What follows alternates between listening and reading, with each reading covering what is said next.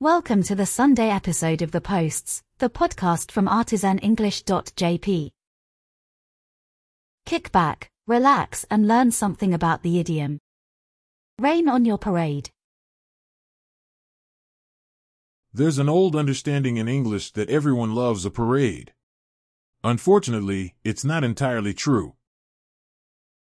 There's always someone or something that's going to rain on your parade. That means that there's always going to be something that can spoil your plans. People who enjoy raining on your parade are often called party poopers, which I'll explain further in a later post. Living in Western countries means there are lots of rules to follow.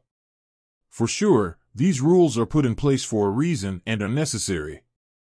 It often seems that the rules are made to rain on your parade. There's nothing better than driving fast in a convertible on the highway on a hot summer's day. The wind is in your hair. If you have hair, that is.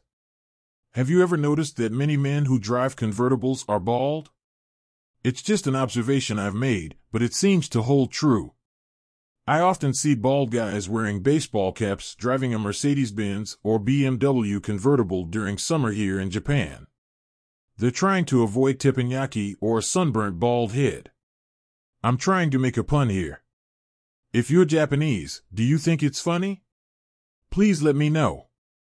Anyways, as I was saying, you have the top down, the wind is in your hair, and the world is your oyster. Then you hear a siren and flashing lights in your rearview mirror. The police are there to rain on your parade. It always seems to work out that way. Just when all's right with the world, the man is there to rain on your parade. If you can afford a Benz or BMW convertible, I suppose you can also afford a speeding ticket. Cheers for putting us into your ears. If you're looking for 100% correction, real conversation, and authentic communication, check out artisanenglish.jp and request a trial lesson. Until next time, maintain your discipline and learn something new every day.